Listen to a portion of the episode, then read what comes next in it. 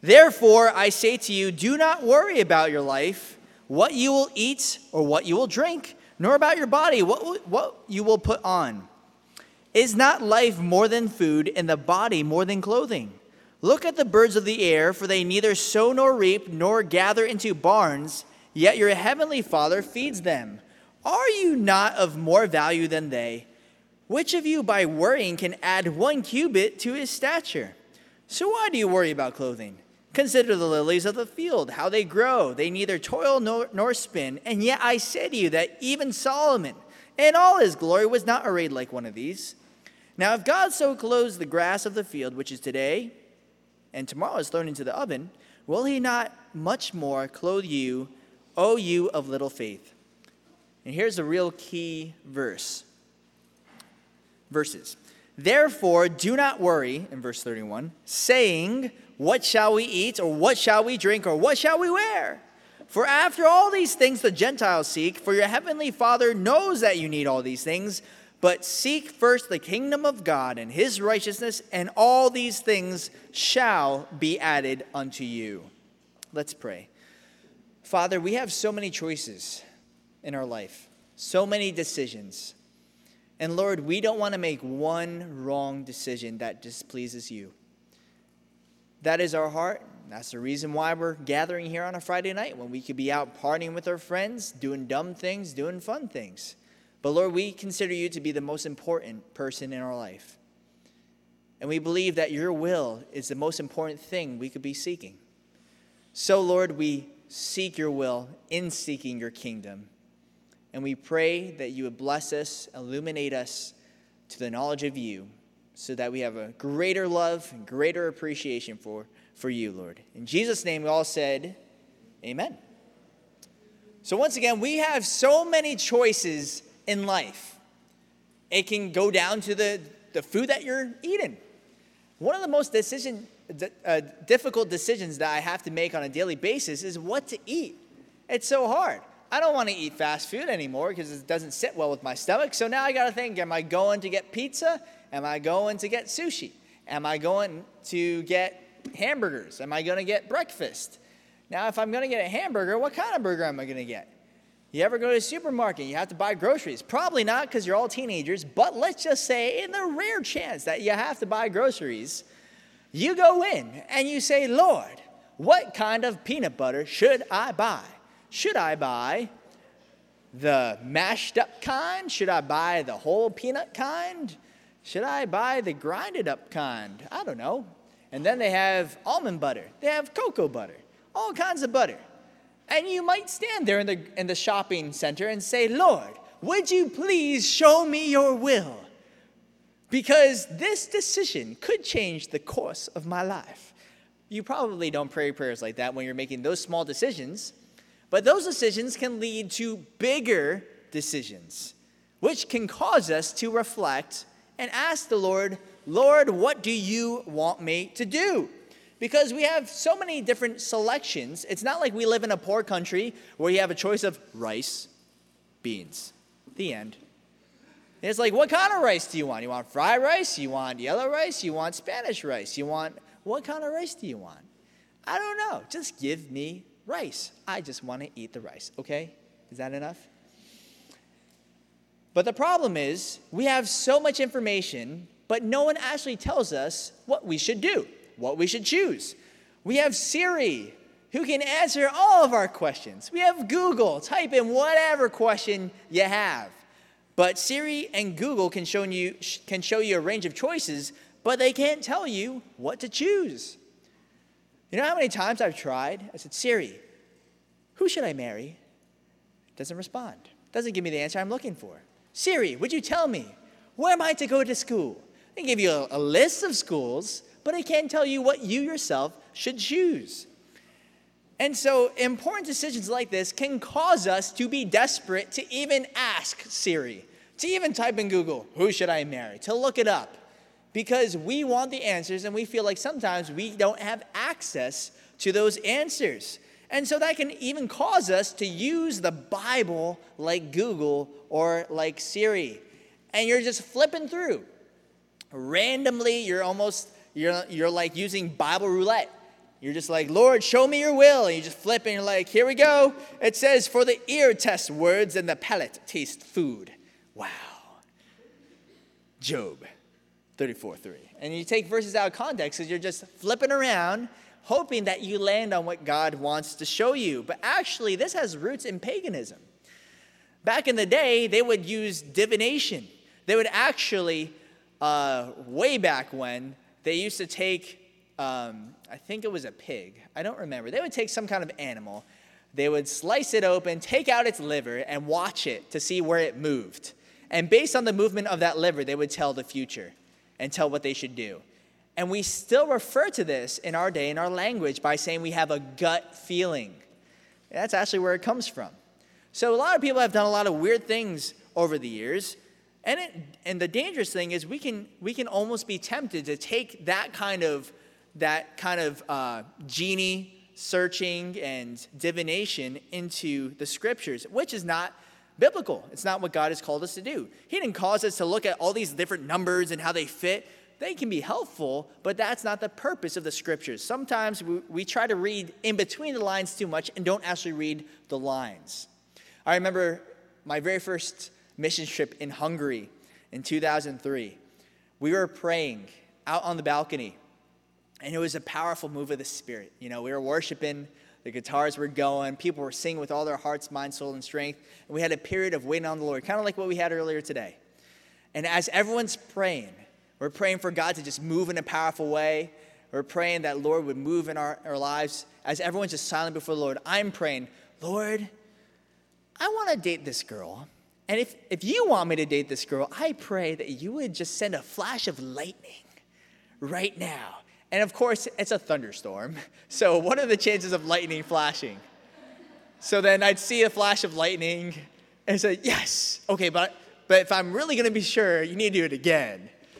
And uh, it was definitely not God's will that I would date that person. And it's just funny. To, in my mind, everyone's like, We need to change the world. I'm like, I wanna date someone, change my world. Sorry. So it goes back to that question. When you ask God to show you his will, how do you expect him to answer you? A flash of lightning? Bible roulette?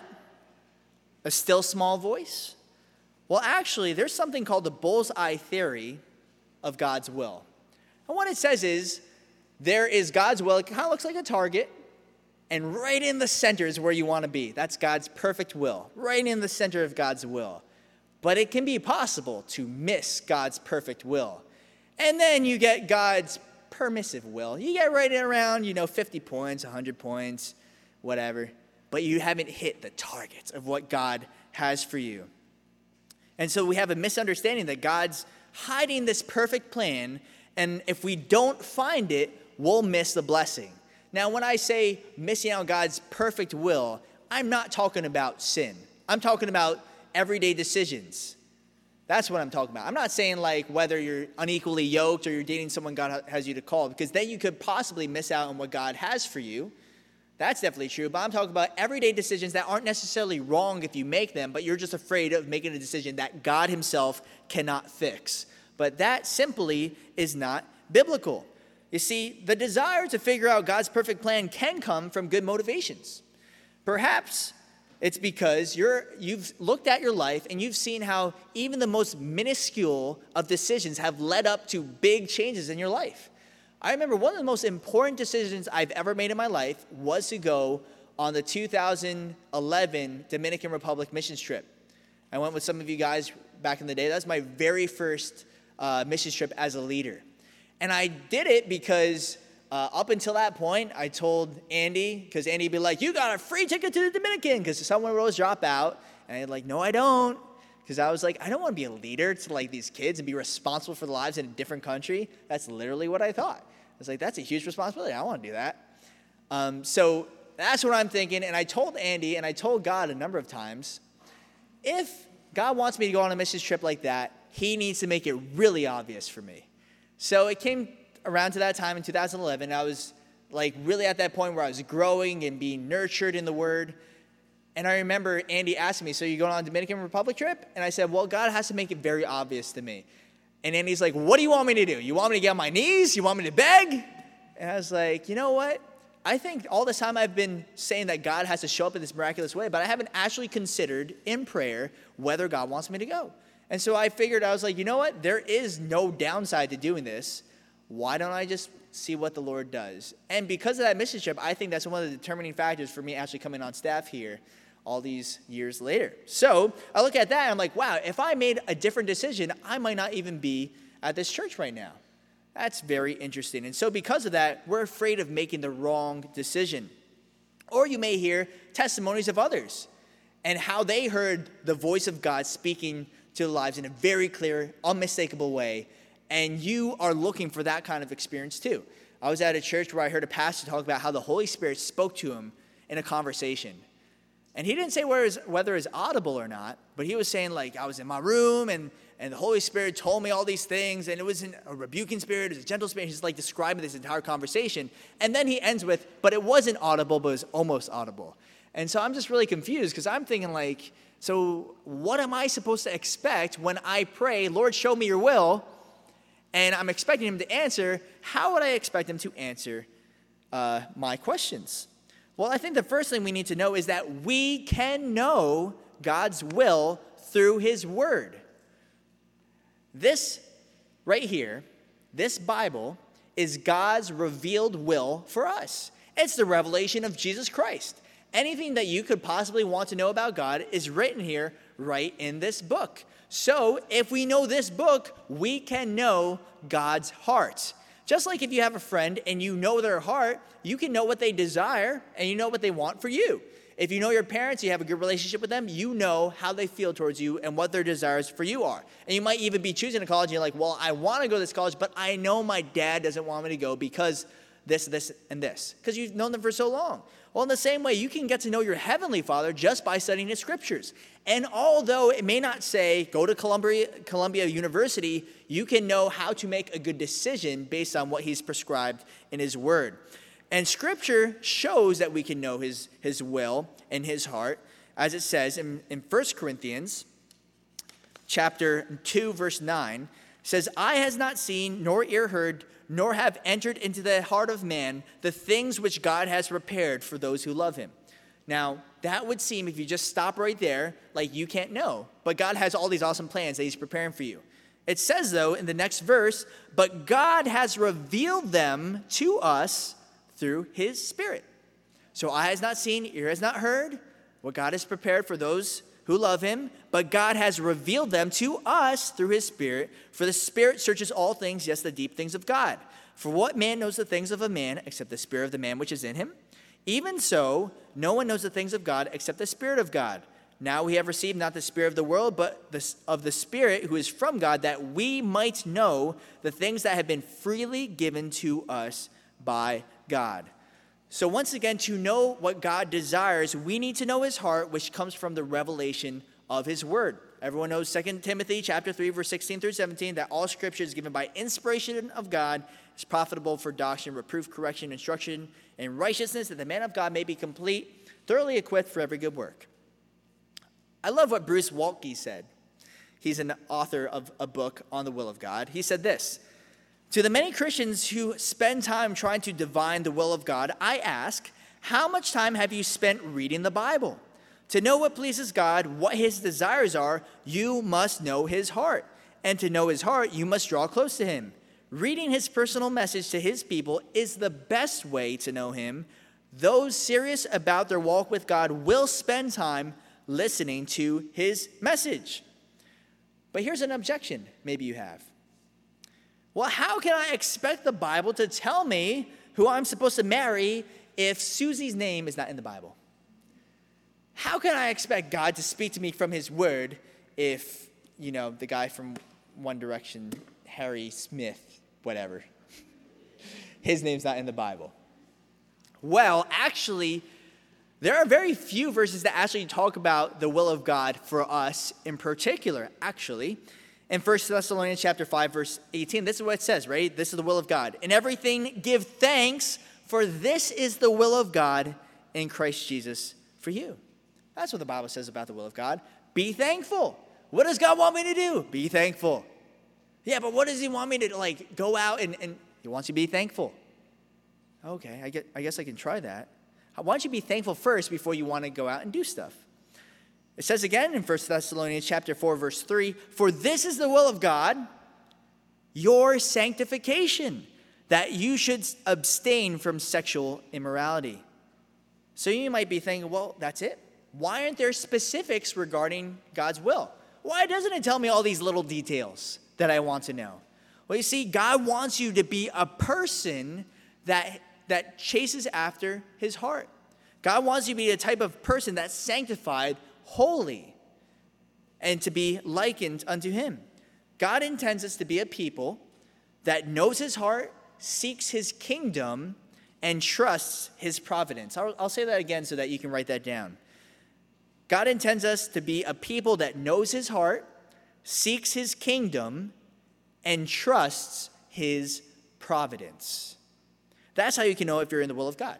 Do you know his heart? Do you seek his kingdom? And do you trust his providence? And that's the verse that we read to begin all of this Matthew chapter 6, verse 31 and 33. Therefore, do not worry, saying, What shall we eat, or what shall we drink, or what shall we wear? For after all these things the Gentiles seek. For your heavenly Father knows that you need all these things, but seek first the kingdom of God and his righteousness, and all these things shall be added unto you. Why do you say that? Because the disciples would think, oh man, what are we going to wear? What are we going to eat? How are we going to travel this place? Well, yeah, I know God's calling me out to this place, but we don't have the funds. We don't have the resources. How are you ever going to? I don't know. And what Jesus is saying, he doesn't say that, why are you thinking about food? Why are you thinking about clothing? He says, your heavenly Father knows that you need all these things.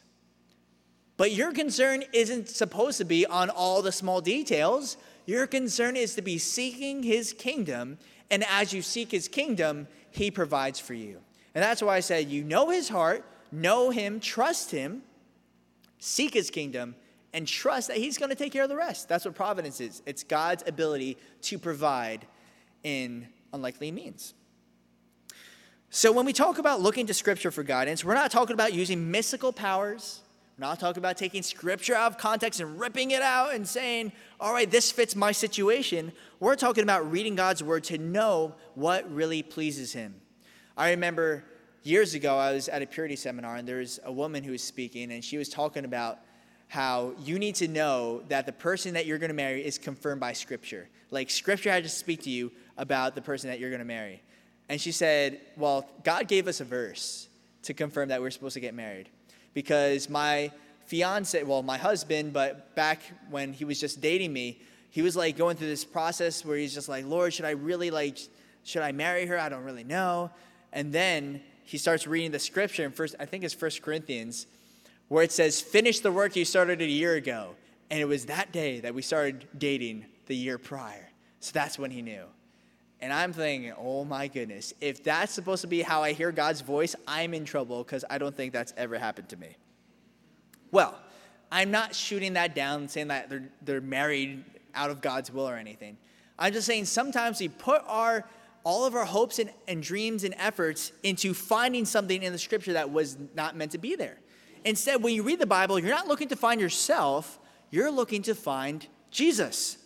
What is the purpose of scripture? To tell you what you're supposed to eat, to tell you what you're supposed to drink, or what you're supposed to wear, where you're supposed to go to college. No, the purpose of Scripture is a theological treatise. In other words, it's a book about Jesus. The book's not about you. It, and in reading this book, you're going to know God's heart and his desires for you. I love what Kevin DeYoung said. He said, The purpose of Holy Scripture is not ultimately to make you smart or make you relevant or make you rich or get you a job or get you married or take all your problems away or tell you where to live. The aim is that you might be wise enough to put your faith in Christ and be saved. So, the purpose of this is to place our faith in Jesus, not so that we're going to find out like the perfect job. Because some of us can almost be tempted to be in that self help position. We're reading those books that's the best life now for you now, and it's, it's not about you.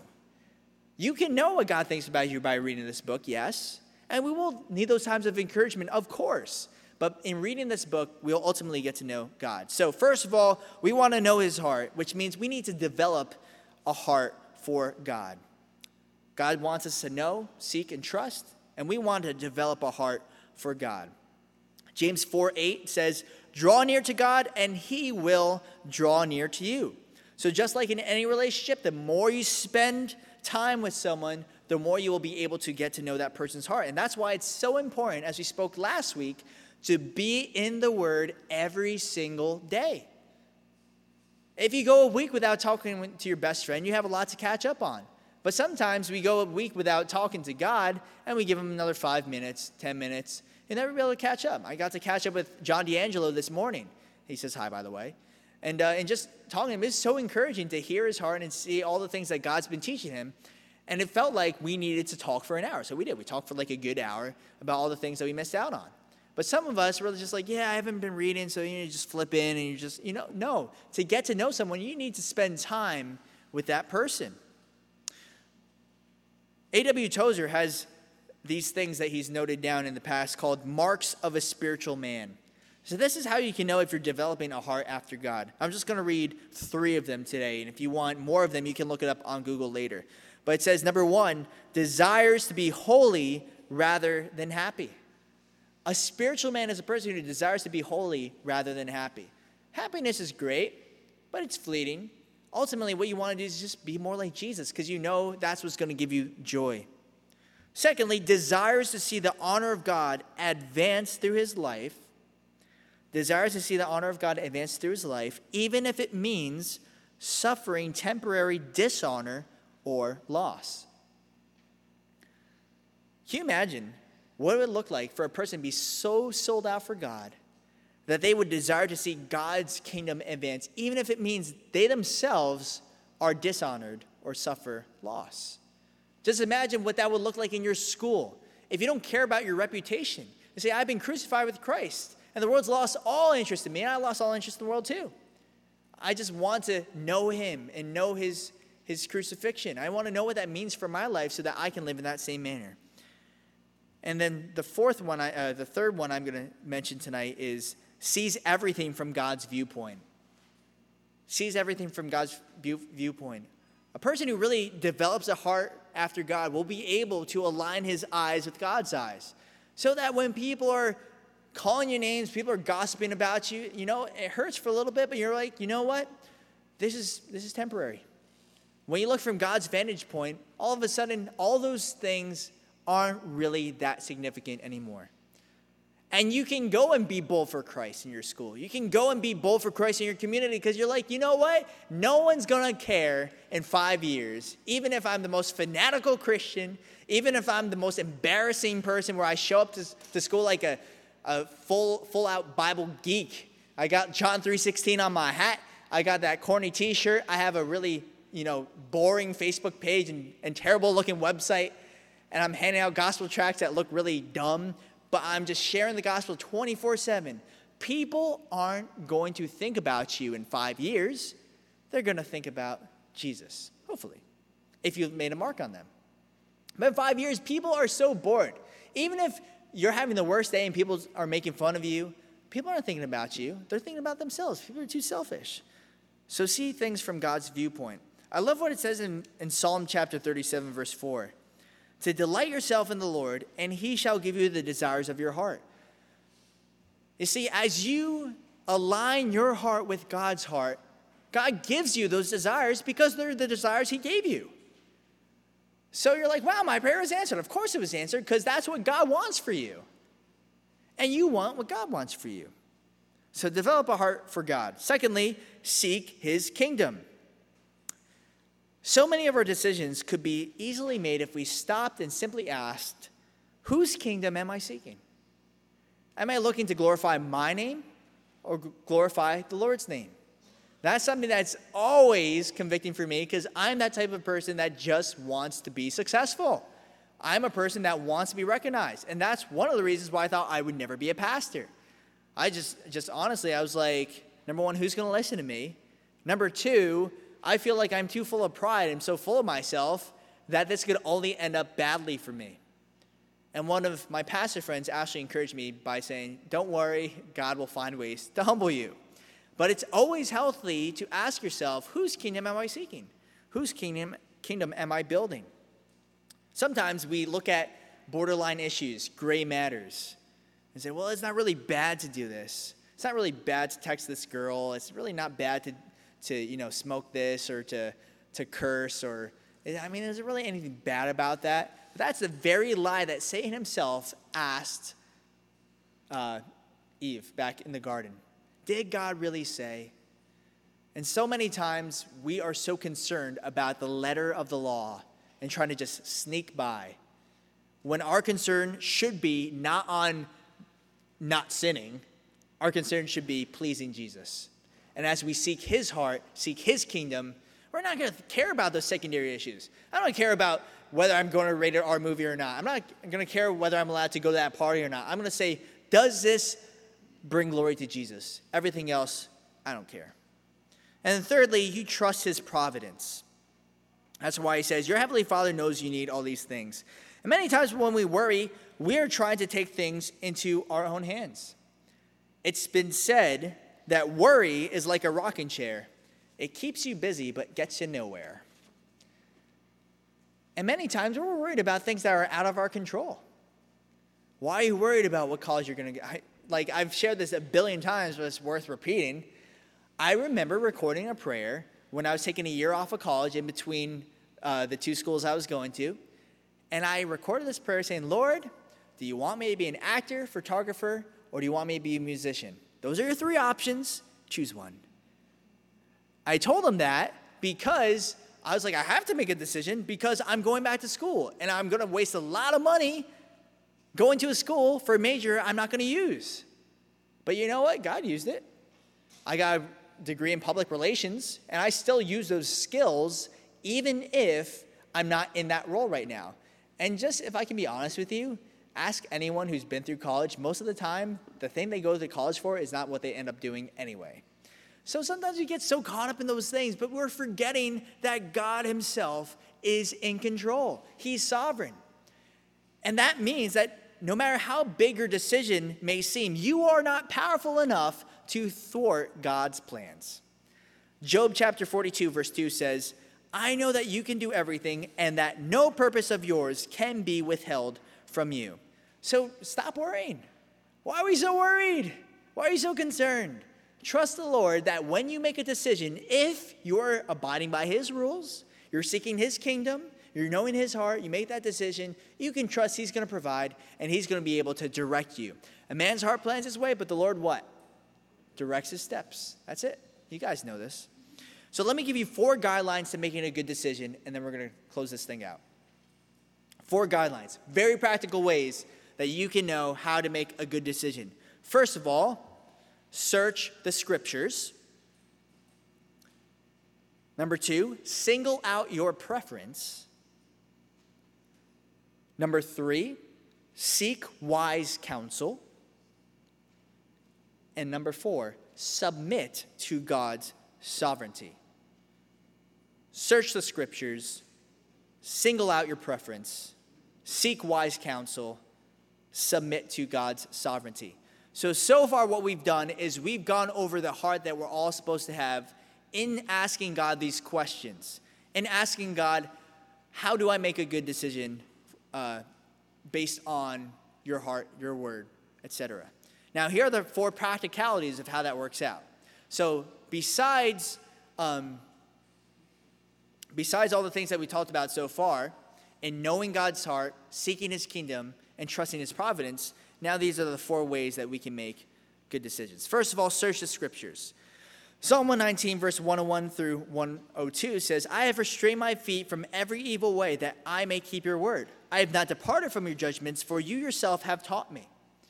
It's important to remember that scripture gives us guidelines that we're to adhere to. So, wherever scripture is clear, we have to follow where scripture leads us. So, you can have a lot of questions easily answered just by knowing scripture and what God has laid out for us. For instance, a decision about dating an unbeliever. No, that is not God's will for you. How do you know that? Well, 2 Corinthians chapter 6 verse 14 says that you are not to be unequally yoked with an unbeliever. Now, just because you see God permitting things does not mean that that's what he wants you to do. That doesn't mean it makes God happy. God can redeem anything. God can even re- redeem the fact that someone can kill someone. But that doesn't mean you should go kill someone. That's not what God wants you to do. Maybe a decision about forgiving someone who you know will hurt you again. Like, well, I don't really know. Does God want me to forgive this person? Yes. Matthew chapter 18, verse 22. If your person, your friend, uh, your neighbor harms you seven times, you forgive him seven times, 70 times seven. Secondly, besides searching the scriptures, we want to single out your preference. James chapter 1 verse 5 says, "If any of you lacks wisdom, let him ask of God, who gives to all liberally and without reproach, and it will be given to him."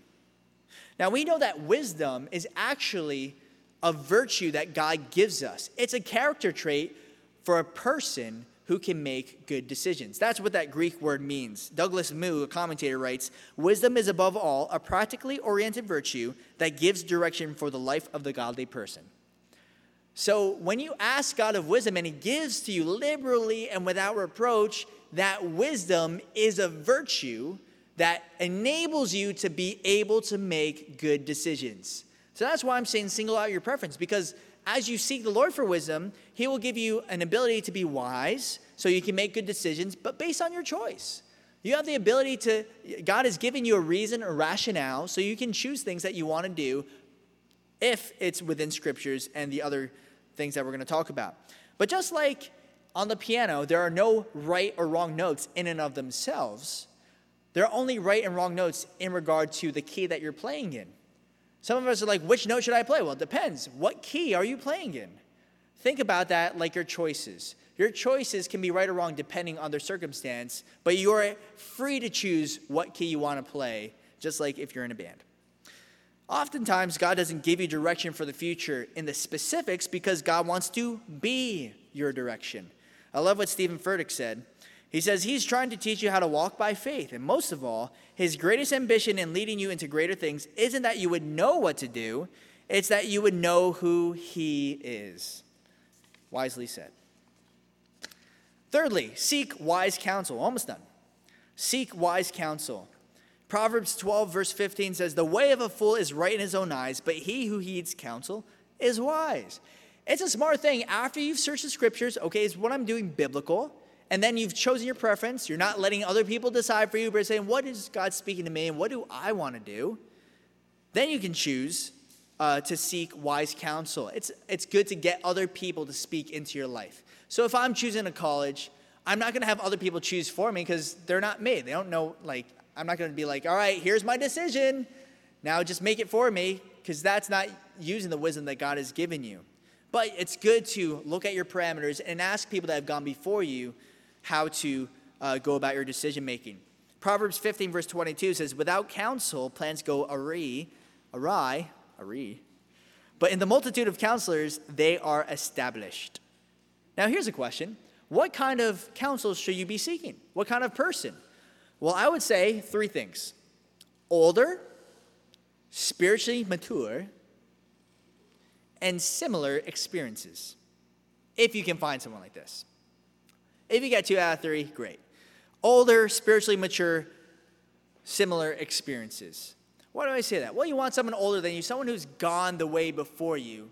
Because just because older people are always wiser than you. I always ask people that are older and wiser than me, people that can speak into my life so that I'm not just in my head. And just quite frankly, because when people are in the same situation as you, they don't know what to do either. So them if any they give you any advice, most of the time it's going to be off the cuff, and you're going to follow it and like, well, I can't trust that person ever again. Well, you can trust that person. They just didn't know what to do either. Spiritually mature. You want to make sure they're in the scriptures, not just an older person, but a person who has uh, experience in the scripture, and then a similar experience too. Because sometimes you might be a musician and you're asking a person who's never done any music stuff for some advice on what you should do musically, but they just don't have the ability or capacity to give you that kind of experience and, and give, give you that kind of advice. So, all those three things should help you. And if you get two out of three, that's great. But you got to be careful not to shop for counsel. What does that mean? Well, sometimes what we'll do is we want to find the people that tell us what we want to hear. And the minute someone tells us something we don't want to hear, we're like, oh, I don't know if I agree with that. So we look for the person that will confirm so that we can blame that person when our decisions lead us the wrong direction. That is bad when you have a person tell you something, always put scriptures number one in your decision making. That's it. Just the first thing, but it's good to have someone to back you up too. So the last thing is that you submit to God's sovereignty. I love what James chapter 4, verse 13 through 15 says.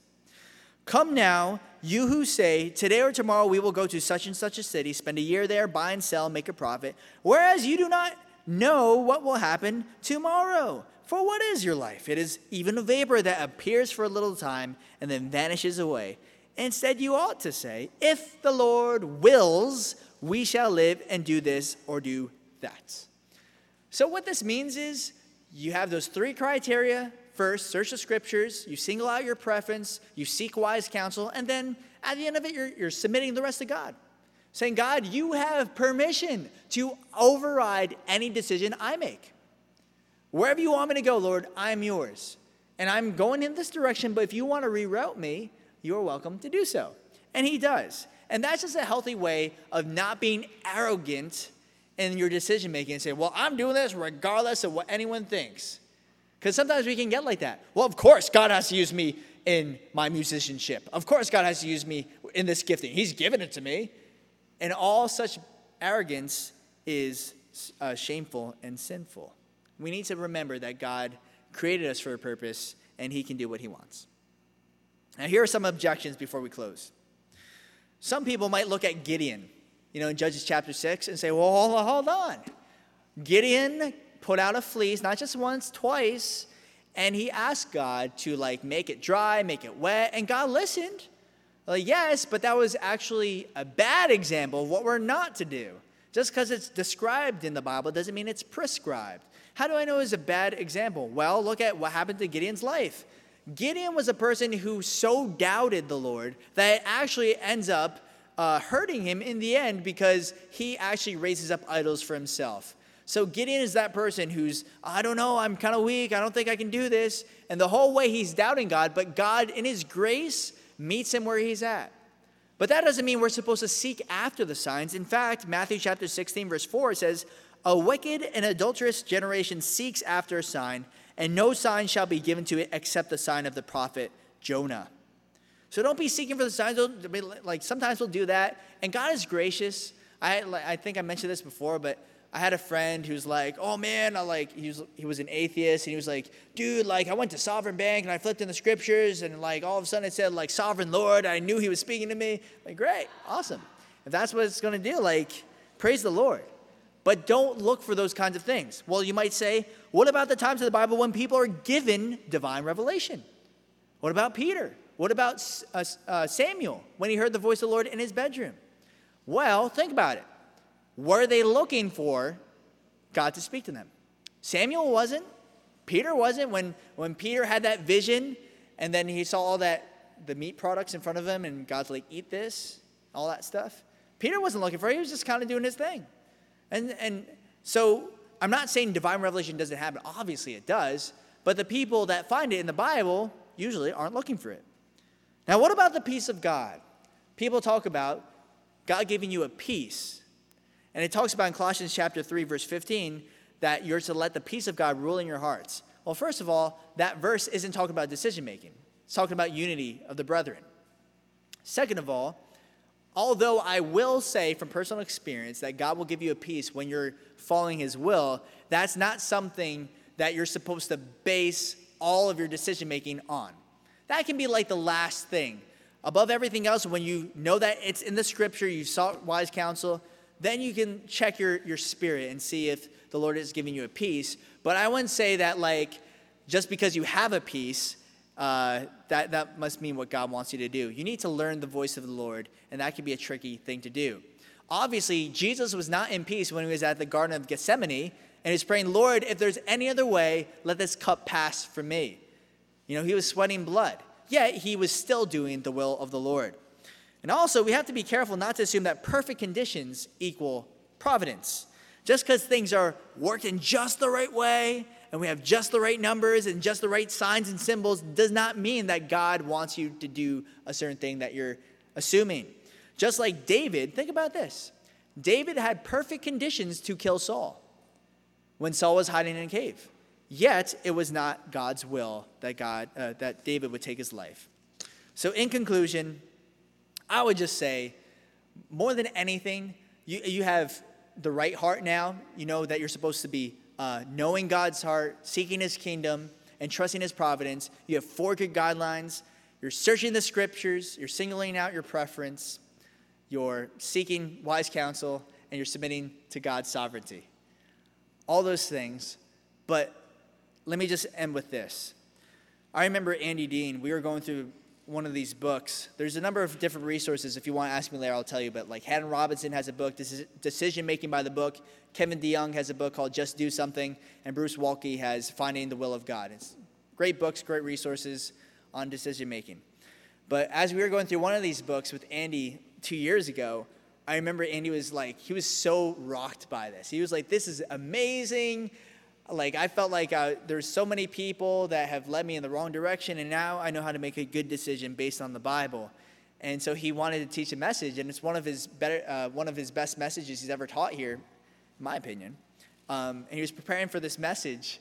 it's so funny because as he's preparing for this message um, to teach on the will of God, he was going to use as an example the fact that he was selling a house, or he was trying to buy a house rather he was trying to buy a house that was closer to the church. And it seemed like at first maybe God was closing the door because the price shot up out of nowhere. And he's like, well, even though it may seem like the price is shooting up, that doesn't mean God is closing the door. Is this still a good decision? So he, he didn't panic. He didn't freak out. He was just like, okay, I'm not going to be, you know, really weird about this. I'm going to ask, Lord, is this still a good decision?